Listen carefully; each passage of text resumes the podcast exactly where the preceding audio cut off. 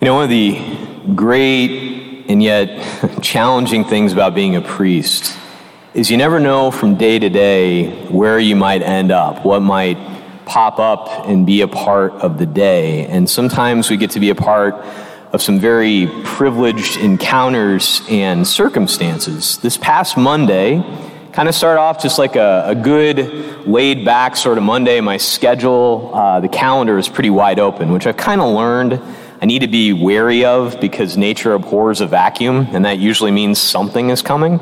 But it was a beautiful day. We had our lovely 7 a.m. Mass, good confessions. We had our morning assembly outside. And like I said, I didn't have anything I had to get to right away. So I was in the school office, I was talking with the administrative staff, just kind of talking about the upcoming week, joking about something. And then an emergency call came in and it went to Sharon in the office, and she came over to get me right away to let me know that Jim Bowles was on the phone and very frantic because Ruth, his wife, was in the emergency room, and at this point he was on his way there. So, thanks be to God, like I said, wide open schedule. I'm right here. I rushed over to the hospital, had the fastest COVID 19 screening I've had in a year and a half, and within about 10 minutes, I was there in the emergency room next to Jim and Ruth. And at this point, you know, there were, there were doctors working on her. They had already found out that she was going to have to be life flighted to Charlotte because they couldn't take care of everything. It appears that she had a stroke through the night. Jim had gotten up early, went about his business, went back in. She was sleeping later than normal. He couldn't wake her up. So he called uh, 911. They got her to the hospital. Uh, and like I said, it appears that she had had a stroke. So I get in there, and he's there holding her hand. I really quickly went to priest business, you know. And so when that happens, you know, what I do is I come in and I say, Ruth, you sorry for all your sins. Give me some sort of a sign. Squeeze my hand, blink something. And then just regardless, like, okay, on the condition you're sorry for your sins. Gave her absolution. I anointed her, gave her anointing of the sick, gave her what's called the apostolic pardon. So sacramentally speaking, she's all set. Well, as this is going on, of course, Jim is standing there just like, or sitting there in his wheelchair holding her hand, you know, just so beautifully and standing right there and just saying lovely things to her and the EMTs come in for the life flight, who were wonderful. I was so impressed with the way that they took care of her and paid attention to Jim, and just all of it was so good. You know, and Jim just kept saying, he's like, you know, you take care of her. And then he said, you know, can I fly down there with you? And of course, Jim is 92 years old, and they said, can you climb stairs? Yeah, I can climb stairs. And they said, well, that first one is like way off the ground. And I think it was kind of apparent he's not getting in the helicopter.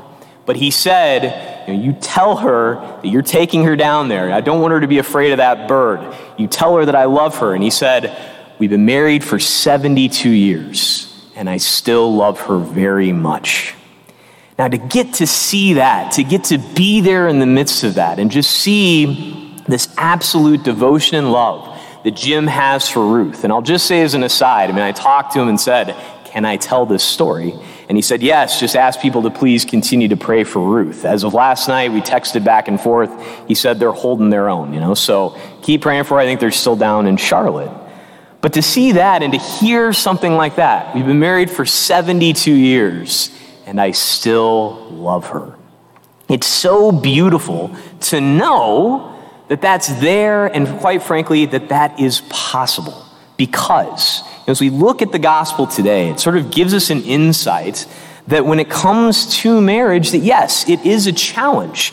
And you know a lot of times there's sort of a cynical or loophole looking for sort of way of going about this. We can see it today. You can see it back then so, with the Pharisees approaching Jesus, is it lawful for a husband to divorce his wife, right? To ask that question.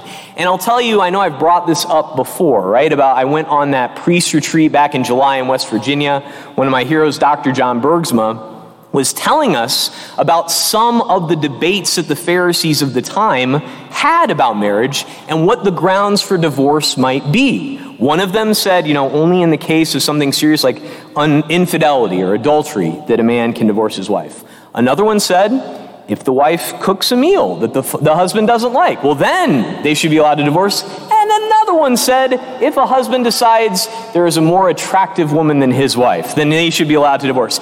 And this thing is like, seriously? Because when we read this about the Pharisees, right, we always think, oh, they were so stringent. But remember a few, we, I think it's been like a month and a half ago, when we had the encounter with the Pharisees and Jesus, and they're all upset about uh, Jesus' disciples not washing their hands, right? It's like, oh, they're so strict. But it's like they got to get to the heart, right? And that's what our Lord wants for us. He wants us to have the heights of love. Notice he doesn't just go back to Moses, he goes all the way back to the beginning. Back to when God made Adam and Eve. And a man shall leave his father and mother and cling to his wife, and the two shall become one flesh. He tells them, you know, what the ideal is, what this was made for. And I'll just say as an aside, I know anytime we're talking about divorce, I know it's a tough subject. I know some people probably here right now are either separated or divorced. And I'll tell you, we're not reading this to make you feel ashamed or things like that. And I'll tell you, if you're having a hard time, if you want to come talk to me about an annulment, please do.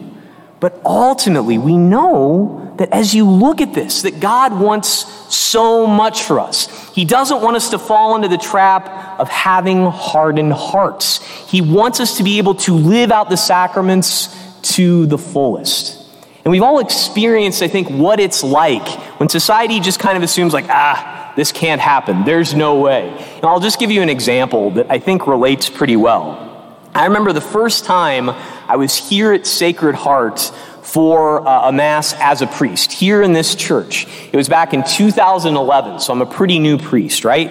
And I was here for the funeral Mass of Father Conrad Kimbrough. He's the only priest right now who's buried in our cemetery. This was back in 2011. I'm new at all this. I'm over in the office with a bunch of priests who are here to celebrate the funeral Mass. And I noticed I had left my watch on, so I hurried up, I took it off, I put it in my pocket. Because a lot of us, it's this beautiful little devotional practice of not wearing our watch during Mass. Because you know, in the Mass, we're outside of time. We're going back to the Last Supper, to Calvary, to the resurrection. So I don't wear my watch during Mass. It's just a, a good little thing I can do to show my love to our Lord. So I'm doing this, right? And one of the priests, who's been a priest a long time, kind of looks at me and he goes, I remember when I was a young priest, I used to take my watch off too. I remember looking at him like, why don't you still take it off? Like, it's not that hard. You know, like, why not just take it off again, right?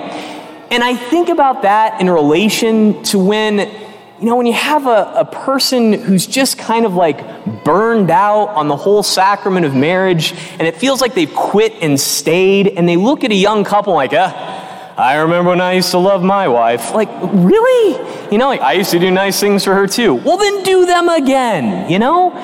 Because I think sometimes this hardness of heart that our Lord is warning us against, it can set in, right? And we got to make sure that it doesn't happen, that we don't just allow for that. And yes, I realize that, you know, bad marriages can happen to good people. You got to have three involved the husband, the wife, and God. And everybody's got to play their part. However, just because some things fall apart doesn't mean that what God has set out for us is not still possible, is not still what He wants us to live and live to the fullest. I'll tell you just another priestly analogy. You know, so when I was ordained, one of the two guys, the two priests who vested me, so it's basically like having a best man at your wedding, right?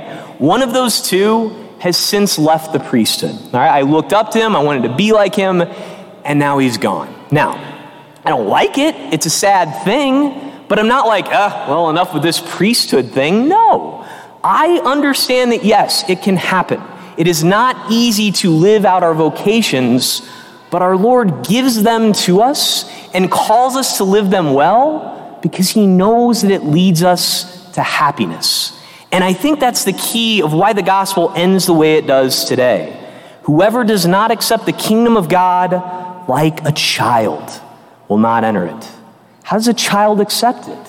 They believe that these things are possible. They know that if God asks something of them, hey, they're going to try. Why? Because they know that God will provide. They trust in Him. They're not so weighed down by the cynicism of the world that they don't think that goodness is possible, right? They know that, hey, not only do they want to be superheroes, they want to be saints. And that's what we're called to as well. And we get there in our vocations. For those of you who are married, your spouse isn't just your soulmate, he or she is your cross. And I know that sounds like, oh my goodness, but it's true. Think about what the cross is it gets us to the resurrection, it gets us to heaven.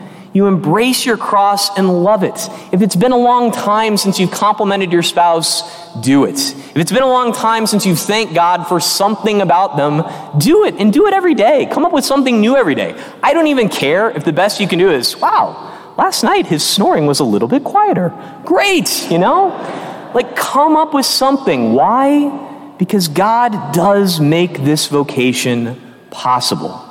And the beautiful thing about our Lord, who doesn't want us to have a hardness of heart, who, yes, sets the bar very high. Marriage is a miracle, it is a sacrament. It takes confession, it takes receiving Him in the Eucharist, it takes that perseverance every day. But the same God who sets the bar so high is the same God who gives us His unfailing mercy and love every single day, who forgives us when we fall as long as we come and ask for it. He wants us to get to that point that in health and in sickness like Ruth has right now, lines like, We've been married for 72 years and I still love her very much.